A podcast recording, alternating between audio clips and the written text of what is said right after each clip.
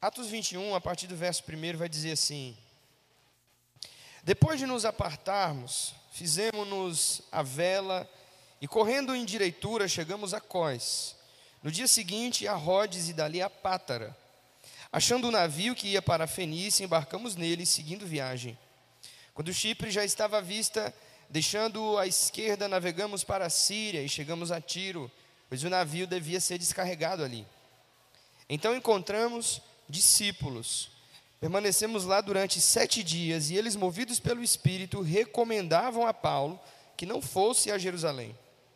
Passados aqueles dias, tendo nos retirado, prosseguimos viagem, acompanhados por todos, cada um com sua mulher e filhos, até fora da cidade, ajoelhados na praia, oramos. E despedindo-nos uns dos outros, então embarcamos e eles voltaram para casa. Quanto a nós, concluindo a viagem de Tiro, chegamos a Ptolemaida onde saudamos os irmãos, passando um dia todo com eles. No dia seguinte partimos e fomos para Cesareia. E entrando na casa de Filipe, o evangelista, que era um de sete, ficamos ali com ele. Ora, este tinha quatro filhas donzelas que profetizavam. Demorando-nos demorando-nos ali alguns dias, desceu da Judéia, então um profeta chamado Ágabo, e vindo ter conosco, tomando o cinto de Paulo, ligando com ele os próprios pés e mãos, declarou: Isto diz o Espírito Santo. Assim os judeus em Jerusalém farão ao dono deste cinto e o entregarão nas mãos dos gentios. Quando ouvimos estas palavras, tanto nós como aqueles daquele lugar, rogamos a Paulo, não subisse a Jerusalém. Então Paulo respondeu: Que fazeis chorando e quebrantando-me o coração? Pois eu estou pronto não só para ser preso, mas até para morrer em nome, até para morrer em Jerusalém pelo nome do Senhor Jesus. Como, porém, não persuadimos, conformados dissemos: faça-se a vontade do Senhor. Passados aqueles dias, tendo feito os preparativos, então subimos para Jerusalém. Alguns dos discípulos também vieram de Cesareia conosco, trazendo Manasson, natural de Chipre, um velho discípulo com quem nos deveríamos, com quem nós deveríamos nos hospedar. Amém, querido? Só essa primeira parte. Nós estamos em uma série de mensagens expositivas sobre o livro de Atos dos Apóstolos. Ah, nós já estamos na conclusão da terceira viagem missionária do apóstolo Paulo. Eu falei um dia desses aqui o quanto Paulo percorreu o mundo antigo para poder divulgar as boas novas do Evangelho. E nós já estamos, chegamos ao final da viagem da Ásia, continente esse que se tornou muito importante estrategicamente no que diz respeito à divulgação do Evangelho para o mundo inteiro. E depois disso, nós falamos sobre aquela estratégia de Paulo de passar nas cidades, confirmando os discípulos. A gente vai ver isso logo em, mais adiante. E o interessante é que, se nós formos resumir esse capítulo, um, talvez um título para esse capítulo seria a resolução de Paulo. Paulo é um cristão resoluto. Paulo é um cristão determinado. Paulo sabe que ele está indo para Jerusalém para ser preso, até mesmo correndo o risco de ser morto, mas ele é um homem extremamente obstinado com a missão a qual ele recebera do Senhor. Missão essa que dizia que ele seria uma testemunha, uma testemunha. Você precisa prestar bastante atenção quando as escrituras falam sobre testemunha, porque nós temos pelo menos quatro traduções para testemunha no Novo Testamento. Testemunho tem a ver com testemunho da proclamação do evangelho oral, que é utilizada a palavra grega querigma, a pregação oral do evangelho é um testemunho. Nós temos o testemunho da comunidade, quando os irmãos vivem em comunidade, em amor mútuo, isso também é chamado de testemunho. A palavra grega que aparece é a palavra koinonia, que tem a ver com comunhão, com misturar as entranhas, com viver a vida comum né, da igreja. Também vai aparecer uma outra palavra para testemunho, que é a palavra também que pode ser utilizada como serviço, que é a palavra grega diaconia. O, o trabalho do serviço prestado aos pobres, aos necessitados, às viúvas, também é uma forma de testemunhar o Evangelho. É, Diga-se de passagem, a igreja foi a primeira instituição conhecida no mundo inteiro, a qual começou a trabalhar entre os pobres, a distribuir alimento, cobertores, é, fundar hospitais e, e viver e praticar as palavras do nosso Senhor Jesus Cristo, que esse era um mandamento que estava muito vivo na cabeça dos discípulos, que era: não se esqueçam dos pobres, porque mais bem-aventurada coisa é dar do que receber. Então os discípulos sempre tiveram isso como uma meta. O dinheiro da comunidade ele era investido mais nas pessoas do que nas coisas, nas estruturas. E esse é um modelo que a gente também deve perseguir como igreja. Sempre focar na assistência né, tanto aos líderes que estão servindo com a palavra, como também às pessoas que precisam de mantimento para subsistir. Então, essas três palavras aí, elas vão aparecer com muita ocorrência no Novo Testamento. Se você fizer um estudo sistemático, vai aparecer muito querigma, vai aparecer muito coinonia, vai aparecer muito diaconia, mas tem uma palavra que é a palavra-chave, que nós vimos ela aparecer lá em Atos capítulo 1, verso 8, e ela vai aparecer diversas vezes, que é a palavra mártires. Então, Paulo sabe que ser uma testemunha de Jesus implica em levar o evangelho mesmo em face da morte.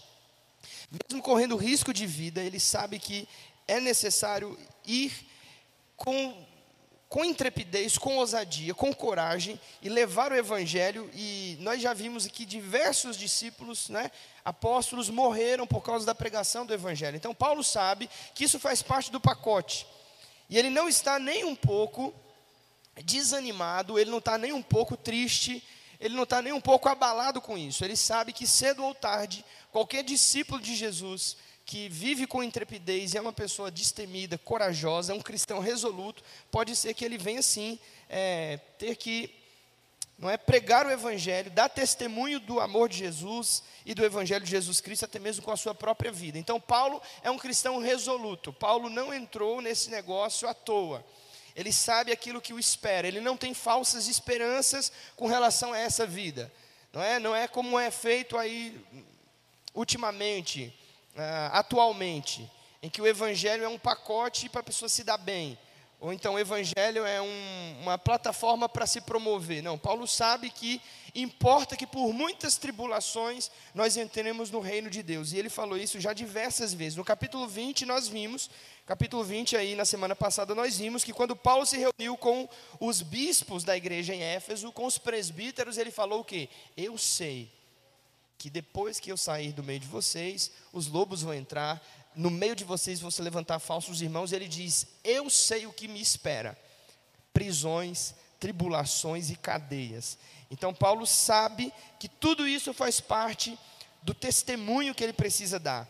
E ele tem uma missão muito clara: ele tem que ir a Jerusalém e depois ele quer ir até Roma. E aí vai acontecer uma coisa muito interessante, porque no versos de número, no versos 4, pode jogar aí, no verso 4 e até o, e o verso 14 também, nós encontramos a igreja se movendo em profecia, preste atenção nisso, isso é muito legal. A igreja se move em profecia para avisar a Paulo de que, se ele for para Jerusalém, ele vai ser preso. No verso 4, nós encontramos que os discípulos, permanecendo lá durante sete dias, movidos pelo Espírito, recomendavam a Paulo que não fosse a Jerusalém. Porque os irmãos sentiam pelo Espírito Santo, os irmãos sentiam por profecia de que se Paulo fosse, ele seria preso. Aí no verso de número 8 ao verso 14, a escritura vai falar que quando Paulo chegou em Cesareia, na casa de Filipe, esse Filipe nós já falamos ah, sobre ele, não é? Outras vezes aqui no livro de Atos, ele aparece em Atos 6,5, como um dos sete diáconos eleitos para fazer o serviço de assistência aos, aos irmãos necessitados. E ele aparece em Atos capítulo 8, versículo 5, evangeli, o Filipe, o evangelista, que era um dos sete. Esse Filipe foi aquele Filipe, tá certo, que foi para Samaria pregar o evangelho. Então esse Filipe aqui voltou para Cesareia e ali né, ele teve quatro filhas e a Bíblia diz que as quatro filhas dele eram moças que profetizavam. Olha só, então, para quem diz que a Bíblia é um livro atrasado machista, a Bíblia aqui já está dando um respaldo para o ministério ah, para o ministério das mulheres, porque elas eram reconhecidamente profetisas, elas tinham um ministério de profetizar aqui na igreja. E Lucas deixa isso muito bem registrado. Então, além de a gente ver lá no verso 4 os irmãos, os irmãos lá na Grécia, ou na Ásia, os irmãos profetizando, dizendo: Paulo, se você for, você vai ser preso. Quando chega na casa de Filipe, as filhas de Filipe eram profetisas. Presta atenção. Aí chega um profeta da Judéia chamado Ágabo, que também é uma figura conhecida da igreja. Ágabo foi aquele homem que profetizou que viu uma grande fome em Jerusalém nos dias do imperador Cláudio. Isso se cumpriu, literalmente. Inclusive a igreja, avisada por Ágabo de que viria uma grande fome, preparou donativos com antecedência para que os irmãos não fossem pegos de surpresa. Você deve imaginar um cenário mais ou menos assim. Deus revelou a um profeta na igreja, tá? Que viria, sei lá, uma pandemia global e que todos os mercados iam fechar e que as pessoas precisavam correr para comprar mantimentos. Foi mais ou menos isso que aconteceu. Ágabo se levantou e disse: Olha, vai vir uma grande fome aí e a gente precisa se preparar para os dias que estão vindo, são dias ruins. E a igreja ouviu esse alerta de Ágabo e se preparou com antecedência. Então, Ágabo já é um profeta reconhecido. Existem profecias que foram cumpridas dele aqui no Novo Testamento. E aí esse Ágabo chega lá e ele encontra a cinta de Paulo, não sei se em cima da cama, se em algum lugar, em uma mesa. Ele encontra a cinta de Paulo sem saber, se era, sem saber que a cinta era de Paulo. E ele amarra as mãos e os pés. E depois dessa situação estranha, ele diz: Assim farão ao dono dessa cinta quando chegar em Jerusalém. Ele será preso pelos judeus e será entregue aos gentios. E Paulo, mesmo recebendo essa profecia, mesmo assim, Paulo não foi dissuadido, Paulo não foi é, desencorajado para não ir a Jerusalém. Então, isso aqui é muito legal, ok? Primeira coisa que eu queria falar com vocês é sobre isso, verso 4 e do verso 8 ao 14. Por quê? Porque, embora exista um ministério profético na igreja, a nossa vida não pode ser dirigida por profecias embora exista ministério profético. A nossa vida pessoal não pode ser dirigida pelas profecias. A nossa vida pessoal deve ser dirigida, em primeiro lugar, pelas Escrituras. Então, Paulo sabe que vai ser preso. Ele não questiona a validade dessas profecias, ele entende que isso vem do Senhor. Mas mesmo assim, ele ignora esses avisos proféticos, ele diz: mas eu preciso ir a Jerusalém, porque esse é o meu propósito. Vocês estão entendendo? Existe uma diferença, escute, existe uma diferença entre a predição, entre a predição e entre o conselho profético. São coisas distintas, tá? O que acontece aqui é uma predição. É uma predição, é uma revelação mais comumente chamada na igreja, é uma revelação. Foi revelado pelos profetas, através de sonhos, de visões, porque esse é o ministério profético, que Paulo iria para Jerusalém e ele seria preso. Foi revelado e foi decretado. Ele está sendo avisado por Deus com antecedência do que vai acontecer. Para quê? Com o objetivo dele se preparar. Você está aí? Não é o caso de trazer um conselho profético no que diz respeito a dizer, ó oh, Paulo, seu projeto está errado, sua visão está errada. Então, Paulo entende dessa maneira. Mesmo diante dos avisos, ele sabe, a vida cristã não pode ser regida por profecias. Eu não posso terceirizar as responsabilidades da minha escolha para um irmão, para um profeta, por um sonho, ou por uma palavra que eu recebi de uma pessoa, sei lá, desconhecida, que eu nem conheço. Às vezes é até uma pessoa de Deus. Mas eu não posso abalizar a minha vida por isso. Tem muita gente arrebentada hoje na igreja evangélica brasileira, porque viveu a sua vida pautada em profecia, em profetada, em o que diz A ou B. Tem gente que é tão viciada nisso que só dá um passo, só fecha um negócio, só faz alguma coisa, se ligar para o profeta e perguntar. Então, tome cuidado com isso. Paulo é, é alguém que tem maturidade, ele conhece a vontade de Deus para a vida dele. Então, por mais que ele receba esses avisos, ele diz: ok, isso é de Deus, faz parte, mas eu entendo o amor dos irmãos, mas eu preciso ir mesmo assim. Então, assim, é um nível de maturidade que talvez você não consiga compreender hoje, no momento. Mas eu espero que isso seja uma semente de esperança para o seu coração quando você crescer um pouquinho, tá bom, bebê? O papel dos profetas na igreja é consolar, exortar e edificar. Eles anunciam a vontade de Deus através de quê, Ítalo? Através de sonhos, revelações e palavras de conhecimento. Vamos abrir aí em Números 12, verso 6.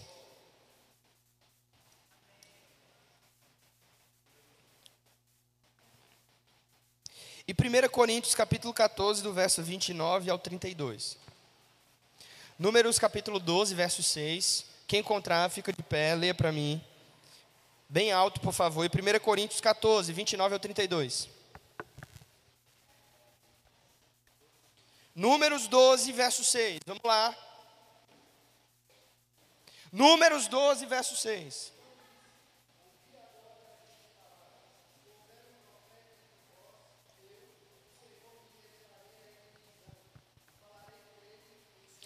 Muito obrigado, Ítalo. Então, olha só. Deus está dizendo para Miriam e Arã, para, para Arão e Miriam: se houver um profeta entre vós, eu me revelo a ele, através de visões e sonhos. Então, as visões e os sonhos podem sim ser utilizados como profecia, como um sinal, como um alerta, como um aviso de Deus. E isso faz parte do ministério profético. Tá? Agora, tome muito cuidado com isso, porque Jeremias 23 vai dizer: se você teve um sonho, conte o sonho como um sonho. Conte um sonho como um sonho. E tome cuidado com a tentação de querer trazer em seguida o sonho, a interpretação e já trazer o decreto em cima daquilo que você sonhou, porque nem todo sonho é profético. Nem todo sonho é de Deus. Tem muito sonho de barriga cheia. O cara comeu uma feijoada no dia seguinte, dormiu, teve um pesadelo que a igreja ia ser destruída e todo mundo estava em pecado. E chega, pastor, eu sonhei, Deus me revelou que a igreja vai ser destruída e está todo mundo em pecado. O que, que você comeu na noite anterior esse sonho? Ah, então tome cuidado com isso. E é efeito colateral da sua cumilança. Pode ser também, pode ser também que esses sonhos não tenham nenhum significado aparente. Nenhum. Por quê? Porque já é comprovado pela ciência de que, às vezes, os nossos maiores medos nos perseguem aonde? Nos nossos sonhos, Caio. Então, muitas pessoas, elas abrem essas janelas para os sonhos, porque elas têm medos, elas têm traumas, isso foi reprimido, isso vai vir em sonhos.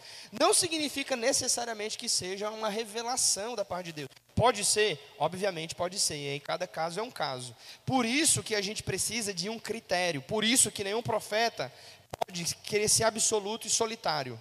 Lobo solitário, bicho solto, no nosso meio aqui principalmente não se cria. Por quê? Porque se tem profecia, se tem sonho, se tem revelação, conta aí na mesa, e aí nós que temos o Espírito Santo vamos julgar se isso vem ou não vem de Deus. Ah, pastor, e onde que você tirou esse negócio? Coríntios 14, 29 ao 32. Gostei.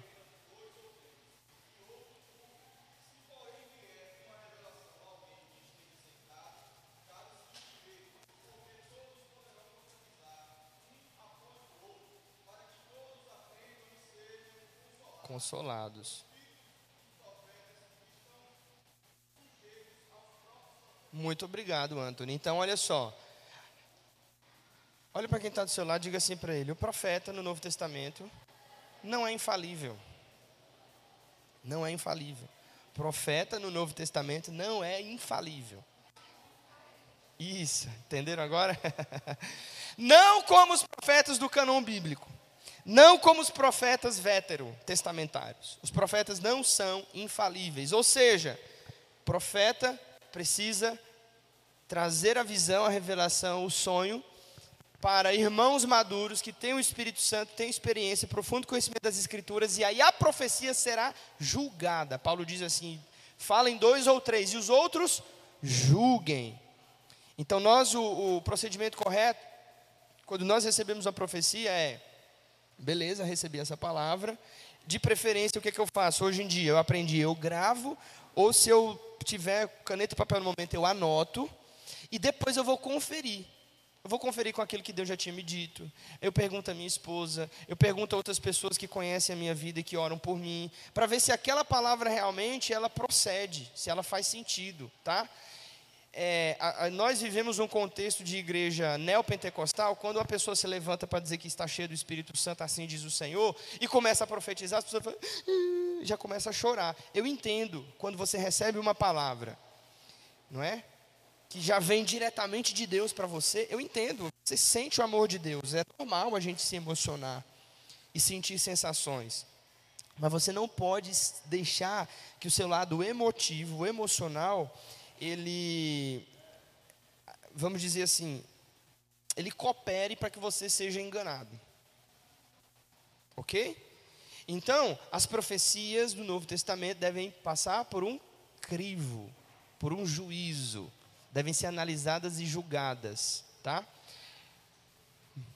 Detalhe, tem gente que não se dá muito bem com esse tipo de coisa. Por quê? Porque acha que porque é profeta ou porque profetiza, tem que ser absoluto. Aí eu contei o sonho para o pastor, o pastor nem fez nada. Não, não vou fazer nada. Aí eu contei a profecia, a gente não vai fazer nada. A gente vai julgar, vamos orar, se proceder, beleza. Amém, glória a Deus. A glória é de Deus, a glória nem é sua. Então a gente precisa entender isso, tá, irmãos? Muitas igrejas que foram, escuta, muitas igrejas que foram orientadas, igrejas que foram guiadas por sonhos, visões e profecias, acabaram mal. Acabaram com escândalo, acabaram com esquemas de corrupção, problemas de manipulação, manobra em massa e por aí vai. Por isso que eu digo, todo profeta precisa de um pastor na vida dele, para poder podá-lo, corrigir os seus excessos. Entendeu? Monitorar a sua vida espiritual, dirigir o seu coração. Então, não estou falando contra o ministério profético, até porque eu também profetizo. Deus também me deu esse dom de profecia. Mas o que a gente precisa entender é que a nossa vida não pode ser dirigida somente por profecia. A profecia é um plus. A profecia é um algo a mais. Ela vem para consolar, ela vem para incrementar, até para confirmar aquilo que você já sabe no seu coração que é de Deus, ou que pode acontecer. Mas nunca, em hipótese alguma, a sua vida pode ser dirigida e determinada somente por profecia de A ou B, ou quem quer que seja. Você entendeu isso, meu irmão? Então Paulo ouviu todos os irmãos, ele ouviu todo mundo, mas no final o que ele fez? Ele julgou as profecias. E não foi só uma pessoa que disse. No verso 4, diz que os irmãos reunidos sentiram do Espírito. Falou, Paulo, se você for para Jerusalém, você vai ser preso. Melhor você não ir. Ó só. Eles deram a revelação, mas depois eles já deram um conselho que não precisava. E Ágabo foi muito mais cirúrgico, porque ele é um profeta muito mais experimentado. Ele não deu nenhum conselho. Ele só falou: assim farão ao dono dessa cinta quando ele chegar em Jerusalém. Ponto. E foi embora. Eu acho lindo isso. Só falar aquilo que Deus disse e ir embora. Acabou. Deus só mandou falar A, B, C. Pronto. Eu não preciso falar o alfabeto inteiro, eu só vou dizer aquilo que Deus me disse. Eu nem vou tirar conclusões precipitadas disso e nem vou querer fazer um julgamento em cima daquilo que eu falei. Deixe que a pessoa que recebeu a palavra, deixe que ela que faça esse próprio julgamento. Então Paulo, como um crente maduro, ele entende isso. E mesmo recebendo essas profecias, né, ele recebeu essas profecias para se preparar para dizer: opa, vai vir chumbo grosso por aí. Mas não tem problema, ele estava pronto para isso, ele estava resoluto para isso. Na verdade, as profecias que ele recebeu apenas foram uma confirmação do que ele já havia dito. Vamos ler lá em Atos 20.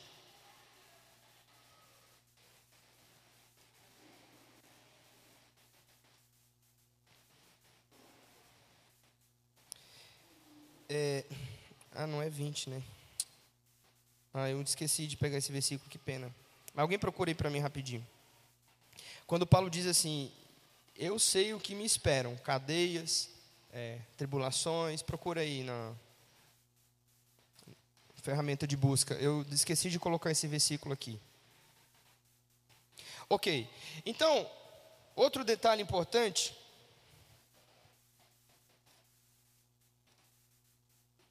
Ah, tá, obrigado, é isso mesmo. Eu coloquei isso aqui no slide?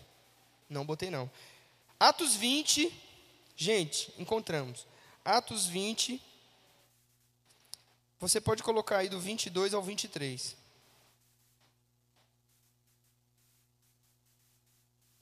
Palavras do próprio Paulo. Olha o que ele diz. E agora, constrangido em meu espírito, vou para Jerusalém, não sabendo o que ali me acontecerá. Senão o que o Espírito Santo me confirma, de cidade em cidade, o que me esperam são cadeias e tribulações. Então, lá na Ásia, Paulo já sabia, no espírito ele sentia. Cara, eu vou para Jerusalém, mas o chumbo lá vai ser grosso, o caldo vai engrossar. Quando ele chegou na Grécia, os irmãos disseram: Rapaz, se tu for para Jerusalém, tu vai ser preso. Quando ele chegou em Cesareia, na casa de Filipe, de novo, os irmãos profetizaram: oh, se você for para Jerusalém, você vai ser preso. É como se ele dissesse assim: beleza, é só uma confirmação, eu já sei que isso vai acontecer. Tá bom, irmãos, tranquilo, keep calm, não precisam se entristecer por minha causa. Eu estou pronto. Não somente a ser preso, mas se preciso for até para morrer pelo nome do Senhor Jesus. Olha que coragem, que determinação, não é? Que Deus possa nos dar também essa mesma resolução do apóstolo Paulo.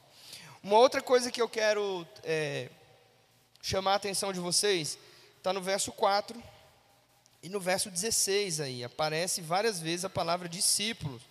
A palavra discípulo aparece no verso 4 uma vez, falando sobre aqueles discípulos que estavam lá em Tiro, que recomendaram a Paulo que não fosse a Jerusalém. E no verso 16, de novo, né, fala duas vezes a palavra discípulos, no plural, discípulos, e fala também aqui sobre esse homem chamado Manasson. Tem várias irmãs grávidas aí na igreja, aí, ó, já é uma sugestão de nome para o filho de vocês, Manasson. Bonito, eu acho.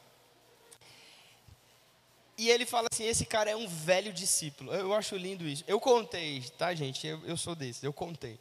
26 vezes aparece em Atos dos Apóstolos a palavra discípulo. 26 vezes. Já falamos sobre isso, né? Discípulo tem a ver com uma pessoa que tem um coração disponível para o aprendizado, né? alguém que está sempre aprendendo. E aí eu achei interessante quando falou sobre esse rapaz chamado Manasson, Lucas disse assim: ele é um velho discípulo, ou seja, ele é um cara que já está com a gente uma temporada boa, né? ele já caminha muito tempo com o Senhor. E mesmo sendo velho, ele não deixou de ser um discípulo. Então a maior posição que você pode chegar em Cristo Jesus é essa de discípulo. Mesmo que você seja um velho de igreja, tá? Uma pessoa já que tem anos, um dinossaurozão na fé, ô oh glória. Você tem que continuar sendo sempre um discípulo, né? Como foi dito aqui hoje, lido sobre a ovelha. Então isso é muito legal, chama bastante a nossa atenção, como os irmãos são chamados sempre de discípulos, ou seja, são alunos, são pessoas que estão aprendendo. Isso deve ser também o objetivo da nossa vida, sempre de aprender. Ah, então vamos passar adiante a leitura. Verso 17. Ele vai continuar dizendo assim: ó, Tendo nós chegado a Jerusalém, os irmãos nos receberam com alegria. No dia seguinte, Paulo foi encontrar-se com Tiago e todos os presbíteros se reuniram. Tendo-os saudado, contou minuciosamente o que Deus fizera entre os gentios para o seu ministério. Aqui você tem que entender o seguinte: Paulo está fazendo o que, irmão? Que eu falei no, no capítulo passado. Alô, você está aí? Paulo está prestando conta, gente. Acorda, desperta, tu que dormes. Paulo está prestando conta da viagem missionária, do relato do que foi feito, quantos convertidos, o que eles fizeram, como foi pregado, onde o evangelho foi, é, onde o evangelho foi divulgado. Paulo reuniu os discípulos de Jerusalém e sentou e prestou conta, relatório, tá? Então isso é uma, um costume da igreja, isso faz parte da igreja, prestação de conta aos nossos líderes, às pessoas que estão acima de nós. Então, Paulo está fazendo isso aqui com os presbíteros em Jerusalém. Quando fala presbíteros, o que é que você tem que entender? Presbíteros são os líderes, são os que dirigem a igreja. Presbítero tem a ver com isso, aquele que lidera, aquele que preside, o que dirige. Né? Eu já falei aqui, presbítero é uma raiz de uma palavra grega tem a ver com homens grisalhos, ou seja, homens maduros. Então, Paulo se reuniu lá com Tiago, certamente ali estava Pedro, certamente ali estava o apóstolo João, e ele foi ali prestar conta do que havia acontecido, e aí, quando eles ouviram, verso 20 diz assim: ó, ouvindo, deram eles glória a Deus e lhe disseram: Bem vês, irmão, quantas dezenas de milhares há entre os judeus que creram e todos são zelosos da lei. Eles foram informados a teu respeito que ensinas que todos os judeus entre os gentios apostataram de Moisés, dizendo-lhes que não devem circuncidar os filhos nem andar segundo os costumes da lei. Que há de fazer, pois, certamente saberão da tua chegada. Então eles estão dizendo: Olha, Paulo, que bom que você veio, mas tem um problema aqui. Você sabe que a igreja em Jerusalém é uma igreja proeminentemente judaica, é óbvio. Então, todos aqui são judeus. Eles ainda continuam guardando a lei, preste atenção nisso. É isso que Tiago está dizendo. Os judeus que se converteram a Jesus não cessaram de guardar os costumes e a lei de Moisés. Não precisa cessar. Judeu converteu a Cristo, continua vivendo como judeu. Gentil, continu, convertido a Cristo, continua vivendo como gentil. Esse é o relato, isso aí é a decisão que foi tomada lá no Concílio de Jerusalém, Atos capítulo 15. Só que eles estão dizendo, Paulo, tem um problema. Os judeus em Jerusalém estão inflamados contra você porque estão ouvindo dizerem que você está pregando que a lei de Moisés foi ultrapassada. E aí a gente vai ter um problema, porque quando eles verem você aqui, eles vão começar um motim a sua vida está em risco. Então Paulo já foi advertido quando ele chegou aqui de cara pelos os líderes da igreja de que aquilo que ele esperava, que os profetas profetizaram, realmente aquilo poderia vir a se confirmar. Então Paulo ele não está enganado e mesmo com todas essas advertências ele continua sendo resoluto. Ele continua sendo corajoso. Ele sabe que ele tem um objetivo, não importa as intempéries e as barreiras que vão surgir, ele vai chegar até o fim. Ninguém vai dissuadir Paulo de ir e cumprir o ministério e a carreira que Deus havia preparado para ele. Então isso aqui é tremendo, isso é maravilhoso. Um outro detalhe é que Paulo queria ir para Jerusalém, porque ele esperava estar em Jerusalém no dia da festa de Pentecostes. Isso é uma prova de que Paulo continuou celebrando as festas e continuou fazendo, não é, todos os costumes que a lei impunha. Inclusive uma saída que foi, é, uma saída que foi proposta pelos presbíteros da igreja foi que ele se reunisse com alguns irmãos que estavam fazendo voto de Nazireu. Olha aí, eu vou falar um pouco disso. Verso 23. Então, Paulo, faça o seguinte: faça o que nós vamos te dizer. Estão entre nós quatro homens que voluntariamente aceitaram o voto. Toma-os, purifica-te com eles e faz a despesa necessária para que raspem a cabeça. E saberão todos que não é verdade o que se diz a seu respeito, e que, pelo contrário, andas também, tu mesmo, fazendo o que, gente? Guardando a lei. Ah, pastor, quer dizer que Paulo guardava a lei? É, Paulo guardava a lei porque ele é judeu, ele não deixou de ser judeu. Ele continuou né, fazendo votos e continuou guardando as leis da Torá. Aí o verso 25 diz: Quando os gentios que cre... Quanto aos gentios que creram, já lhes transmitimos decisões para que se abstenham das coisas sacrificadas. O que, que foi decidido em Atos 15, quem lembra? Para a igreja gentílica? Nossa, que empolgação. Tu tá aí, irmão? Eu com essa pessoa que está do teu, pergunta se ele está aí. Tá aí, filho? Acorda, desperta aí. O que, que foi decidido lá em Atos 15? Não comer coisa sacrificada aos ídolos, idolatria e a prostituição. Obrigado. Mas já falou, coisa sacrificada, o sangue está ali na mesma aba, né? Não pode ingerir sangue de animais, não pode comer coisa sacrificada aos ídolos, ou seja, por tabela, praticar idolatria, e, e precisa se abster da impureza sexual. É isso que foi regra para toda a igreja, tanto judeus como gentios. E aí os discípulos, e aí os apóstolos dizem, Paulo, tem aqui entre nós quatro irmãos. Eles estão fazendo o voto do nazireado. Que tal se você se unir a eles? E no dia que eles têm que ir lá no templo para fazer oferta, você vai junto com eles. E você pode pagar a oferta para eles. Por quê? Aqui tem um detalhe interessante. Quando as pessoas faziam o voto de nazireado, era como se fosse também um voto de pobreza, tá? Por quê? Porque o nazireu não podia acumular bens, assim como também não toma bebida forte, não, não raspa a cabeça. Então a pessoa pode fazer um voto por, sei lá, 10 anos. Ao final dos 10 anos, ele tem que ir lá no templo e ele vai fazer uma oferta para encerrar o seu voto, ele faz uma oferta voluntária e ele entrega ali né, alguns animais, conforme a disposição da lei.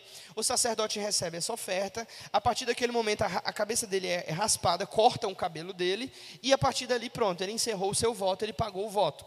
Paulo já fez isso, tá, outras vezes, tá? Não significa dizer que Paulo tivesse com cabelo grande. Eu sei que isso é uma coisa que às vezes não fica muito clara. Não significa que o apóstolo Paulo tivesse com o voto de Nazireu, mas era permitido naquele período da história que uma pessoa que não entrou inicialmente, então vamos lá, os caras fizeram o voto há seis anos atrás. Era permitido que uma pessoa que não fez o voto inicialmente se unisse a eles, fosse ao templo e pagasse a despesa pela oferta. Ele entra junto como se ele também tivesse feito o voto de Nazireu, tá?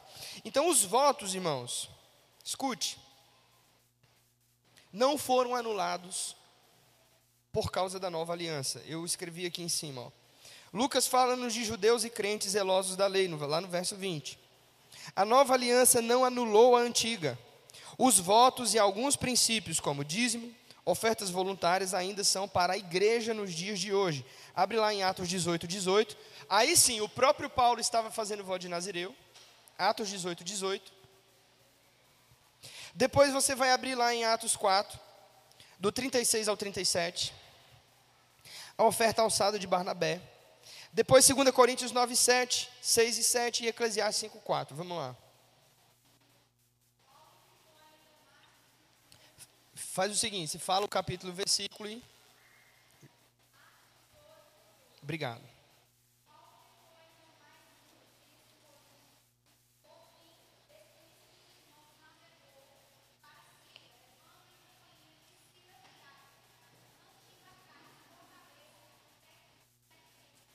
Sem creia. Olha que interessante. Eu sei que você deixou esse texto passar batido. Quando Paulo estava em Corinto, tá certo? Quando Paulo estava em Corinto, na Grécia, ele estava com voto. Ou seja, isso era um costume, isso era uma coisa regular na vida do apóstolo Paulo. Andar em votos, fazer votos. Então, esse texto aqui fica muito claro dizendo que ele tinha um voto e aí ele entregou o voto. Raspar a cabeça significa entregar o voto. Não se sabe quanto tempo ele permaneceu com esse voto um ano, dois anos, seis anos. Fato esse é que eles tinham voto lá em Corinto. E aí ele foi e raspou a cabeça como sinal do final do voto. Juntamente com a, a, cortar o cabelo também se dava uma oferta no templo, né? Outro texto aí, Atos 4, 36 ao 37. Isso é oferta alçada de Barnabé.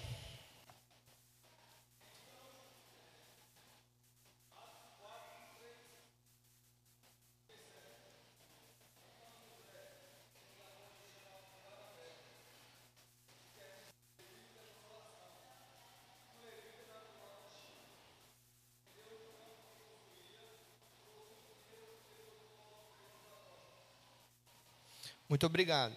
Isso aqui, gente, foi um voto também, tá? É uma oferta alçada. O que é uma oferta alçada? É all-in. Já alguém já jogou carta, sabe? Baralho? All-in. Já jogou poker? É quando você pega e dá tudo. All-in. Foi o que esse cara fez quando ele foi tocado por Deus. Ele entrou na igreja e disse assim: Minha vida agora faz sentido, então eu vou dar tudo, tá? Eu não estou pedindo para você fazer isso, eu estou dizendo que isso é um voto, as pessoas podem fazer isso. Sempre os votos uh, e, e, essas ofertas, elas são feitas como o quê? Como uma forma de consagração total a Deus. Nunca no Novo Testamento você vai ver isso feito como barganha, como é feito aí nas igrejas por aí, com irresponsabilidade. Dê isso para Deus te dar aquilo. Faça aquilo para você prosperar. Não, não. Pode ser? Até pode ser. Eu creio muito que Deus honra. Inclusive, eu tenho muitos testemunhos disso. Mas a finalidade e o objetivo do voto financeiro, digas de passagem, tá? O jejum pode ser feito para causas impossíveis, para mudar decretos, e isso aí é uma outra oportunidade. A gente vai falar de jejum. Inclusive, a gente está se aproximando aqui de um dia que a gente faz um jejum de 24 horas aqui na igreja. Depois a gente fala disso. Mas os votos sempre são com esse objetivo: consagração total, desapegar destruir os ídolos. Então, um outro aí que é falado por Paulo, em 2 Coríntios 9, 6 e 7.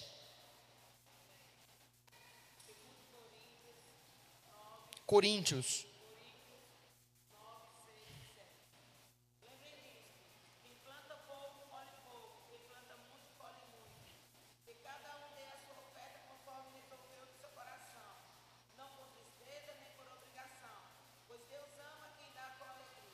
Olha só, então veja que isso é um princípio sim. Semeia pouco, colhe pouco.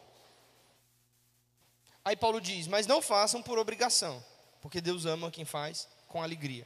Então, pessoalmente, nós pessoalmente, eu pessoalmente, né, e nós ensinamos, é, em virtude do estudo do livro Relacionamento de Aliança, que existem cinco tipos de contribuição financeira. Além do dízimo, que é óbvio, né? é obrigatório para os membros da igreja. Você está visitando, você não é membro, você não precisa, mas para quem é membro é obrigatório, porque tem a ver com o sinal da aliança. Além do dízimo, você tem a ajuda que precisa ser dada aos pobres e aos necessitados, chamada também no Novo Testamento de esmola, tá certo? Aí a gente tem a oferta, nós temos as ofertas alçadas ou ofertas de sacrifício e as grandes ofertas, tá? As grandes ofertas. Então são coisas distintas, tá? Eu pessoalmente faço uma diferença na minha vida entre o dízimo, a esmola e a oferta. Dízimo sempre para as mãos que me alimentam. A oferta é dada sempre a alguém que merece, uma pessoa que realmente merece, é um presente, a oferta é um presente. E a esmola é para todo o que pedir, segundo a luz do Sermão do Monte em Mateus capítulo 5. Então, tudo isso aqui é válido, tá, gente? Voto é válido. Ah, pastor, é válido hoje raspar a cabeça, deixar o cabelo crescer. É válido.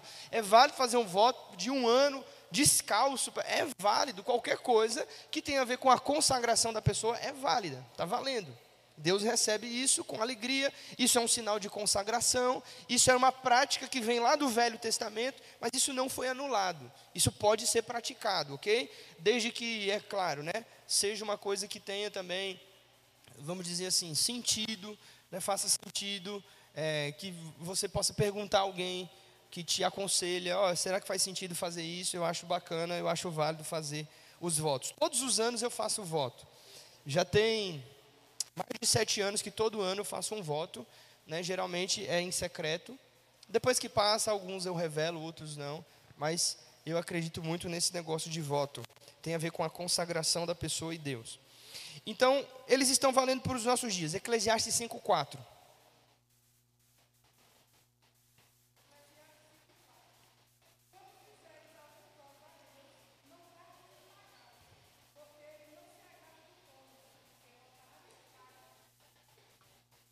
Então veja, Eclesiastes está dizendo, ó, se você fizer o voto, pague.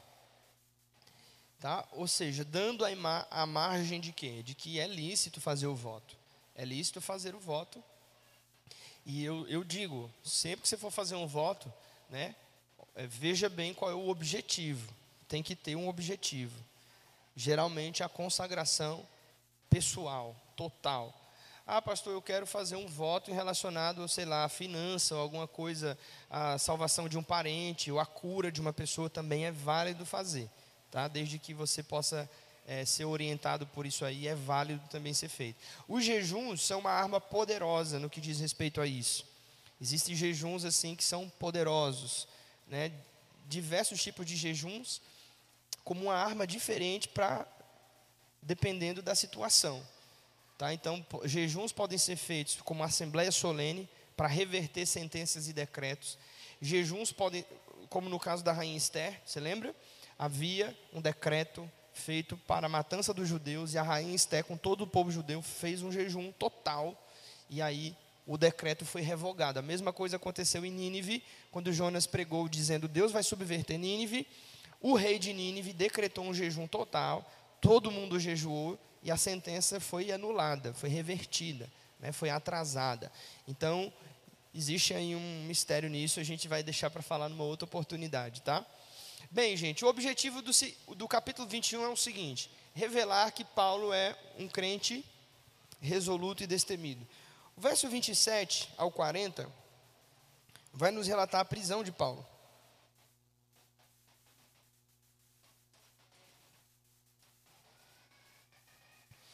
Quando ele estava no templo, junto com aqueles quatro nazireus, os judeus o encontraram e começaram um motim.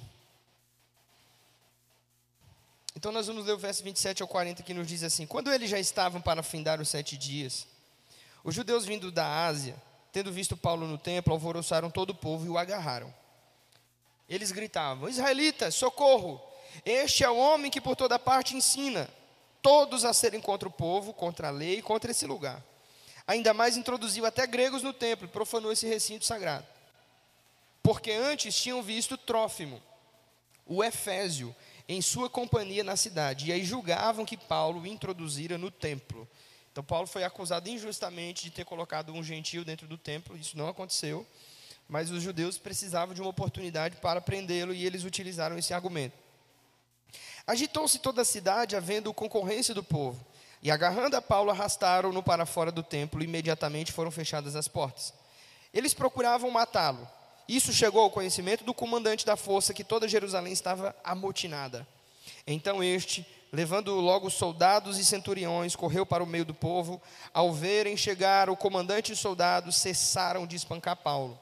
Aproximando-se o comandante, apoderou-se dele, apoderou-se de Paulo e ordenou que fosse acorrentado em duas cadeias, perguntando quem era o que havia, quem era e o que havia feito. Olha só, o cumprimento literal aqui da da profecia de Ágabo, tá?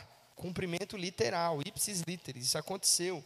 Lembra que Ágabo, quando estava lá em Cesareia, se amarrou com a cinta de Paulo e falou: Isso acontecerá ao dono dessa cinta quando chegar em Jerusalém. Aqui cumpriu literalmente a profecia do irmão. Então veja, né? É uma palavra de Deus, foi uma predição.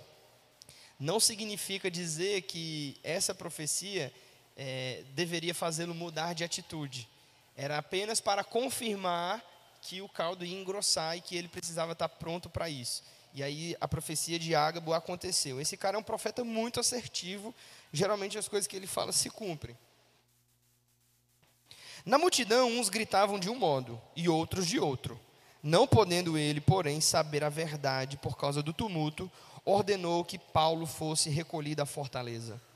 Ao chegar às escadas, foi preciso que os soldados o carregassem por causa da violência da multidão, pois a massa do povo seguia. E eles iam gritando: matam, matam, matam. Enquanto Paulo ia sendo recolhido à fortaleza, disse o comandante: Me é permitido dizer alguma coisa? E ele respondeu: Você sabe grego? Não és tu, porventura, o egípcio que há tempos sublevou e conduziu ao deserto quatro mil sícaros? Ele está falando de um episódio de um motim que foi feito, um outro cidadão aqui, e estavam confundindo até Paulo. As pessoas meio que não sabiam que. Alguns sabiam, outros não sabiam que ele era o que ele estava fazendo.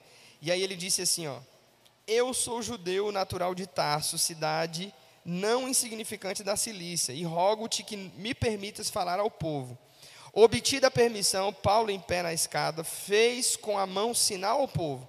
E aí se fez grande silêncio. E ele falou, começou a falar com eles em língua hebraica. Vou parar até aqui.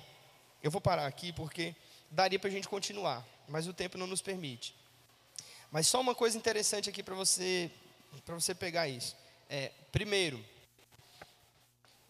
diferente de nosso Senhor Jesus Cristo, Paulo se defendeu das acusações. E aí você pode pensar, né? Mas é, o objetivo não era morrer, o objetivo de Paulo em si não era só morrer. O objetivo de Paulo era que desde quando ele se converteu, o Senhor Jesus falou para ele que ele tinha um ministério a cumprir. Isso está em Atos, capítulo de número 9, verso 15 e 16, nós vamos ler isso.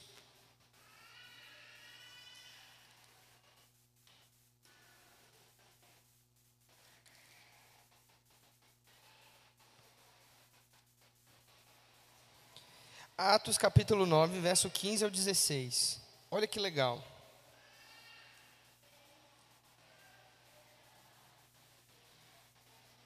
Quem encontrou, diga sim.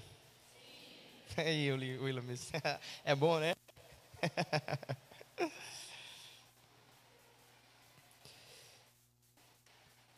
Atos 9, 15 e 16. Mas o Senhor disse, quando Paulo se converteu, o Senhor disse a Ananias: Vai, porque este é para mim o que, gente? Um vaso escolhido, um instrumento escolhido para levar o meu nome perante. Olha o ministério dele. Aqui está o segredo. Ele é um instrumento escolhido para levar o meu nome a quem? Aos gentios, aos reis e aos e aos judeus e aos filhos de Israel. Então, olha como o apóstolo Paulo ele é intencional. Ele sabe que ele já pregou para os judeus, porque ele foi de cidade em cidade, e em cada cidade, o primeiro lugar onde ele ia aos sábados era nas sinagogas. Então, ele pregou para os judeus. Ele sabe que ele já pregou para os gentios, porque nós vimos, né, a primeira viagem missionária, Paulo fez toda a região da Galácia. Na segunda viagem missionária, Paulo foi não é mais adiante ali na, na Grécia, pregou né, na Macedônia, nas principais cidades mais importantes da Grécia, Corinto. Na terceira viagem missionária, Paulo foi até Éfeso, então ele sabe, já pregamos para os gentios, as nações já conhecem o nome de Jesus. Lá em Atos 17 disseram: olha, esse é o principal líder da seita daqueles caras que estão colocando o mundo de cabeça para baixo. Lá em, em Atos capítulo 20, a Bíblia diz que toda a Ásia ouviu o evangelho através dos dois anos, dos três anos que Paulo permaneceu lá. Então ele sabe que essas duas partes do ministério dele foi se cumprido, mas ainda faltava uma. Qual era? Os reis. E para que Paulo fosse testemunhar perante os reis, era necessário que ele fosse preso, julgado, e na audiência ele teria a oportunidade para falar o evangelho aos reis.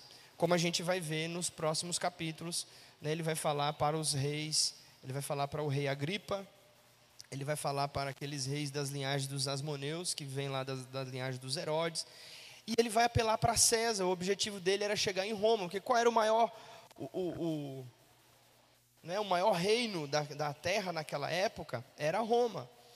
Obviamente, né, a, a maior figura, a figura de maior autoridade no mundo era quem? César. Então isso custou a Paulo aí cerca de quatro ou cinco anos de prisão, porque ele ficou sendo levado de um lado para o outro. A gente vai ver isso. E quando ele teve a oportunidade, quando ele tiver a oportunidade, ele vai fazer uma dissertação, uma exposição precisa, detalhista sobre a sua conversão, quem é Jesus Cristo, qual o objetivo dele na vida, falar do evangelho, ele vai fazer isso para cada um desses reis. E quando ele tiver oportunidade, vai apelar para César. Para cumprir o ministério dele. Então, Paulo está sendo intencional. Então, por um lado, ele sabe que ele pode morrer, mas por outro lado, ele está dizendo: Senhor, deixa eu cumprir o meu ministério. Eu quero cumprir. Eu vou ter que, eu vou ter que me defender das acusações. Eu vou ter que argumentar com eles porque o objetivo é ser levado para as masmorras, e aí nos julgamentos, como cidadão romano que sou, vou ter oportunidade de me defender, e os reis vão ouvir o evangelho através da minha vida. Então, esse era Paulo o obstinado, Paulo o brabo. Ele não está pensando na sua integridade física, ele está pensando, eu preciso cumprir a palavra para a qual eu fui chamado. Esse é o objetivo da vida dele, esse deve ser o objetivo de cada um de nós. Coragem intrepidez para terminar a carreira. Foi esse mesmo irmão que escreve a Timóteo, em 2 Timóteo capítulo 4, verso 8, dizendo: Eu combati o bom combate, completei a carreira e guardei a fé. Ele sabe que ainda não chegou o final do ministério dele, ainda falta alguns capítulos, alguns episódios. Então ele está obstinado, resoluto a chegar nesse lugar, independente, custe o que custar. Na verdade, vai custar a vida dele. Mas ele sabe que ele precisa fazer isso, cumprir o seu chamado. Essa é a coisa mais importante que todo cristão deve ter em mente. Senhor, eu preciso cumprir o meu chamado. Qual é o meu chamado? Às vezes o seu chamado é ganhar a sua família, ganhar uma vida para Jesus. Às vezes o seu chamado pode ser ir para as nações e morrer em um campo de concentração por causa do evangelho. Pode ser o chamado de alguém, a gente não sabe. Às vezes o chamado de alguém é criar bem os seus filhos e a próxima geração, ou influenciar na sua escola, como a Vitória falou aqui. Eu não sei qual é o seu chamado, Ninguém aqui talvez tenha tanta precisão, nem os profetas. Eu posso ter uma noção, mas a pessoa que deve conhecer profundamente o seu chamado é você mesmo. Você deve conhecer profundamente. Você deve fazer de tudo para chegar até o fim. Então é necessário coragem para isso. O Evangelho não nos engana. O que nos espera são perseguições, acusações, tribulações, são lutas, para que nós po po possamos um dia chegarmos à glória, ao reino dos céus aqui na terra. Esse é o objetivo maior da nossa vida, da minha e da sua vida. Amém? Fique de pé, vamos orar.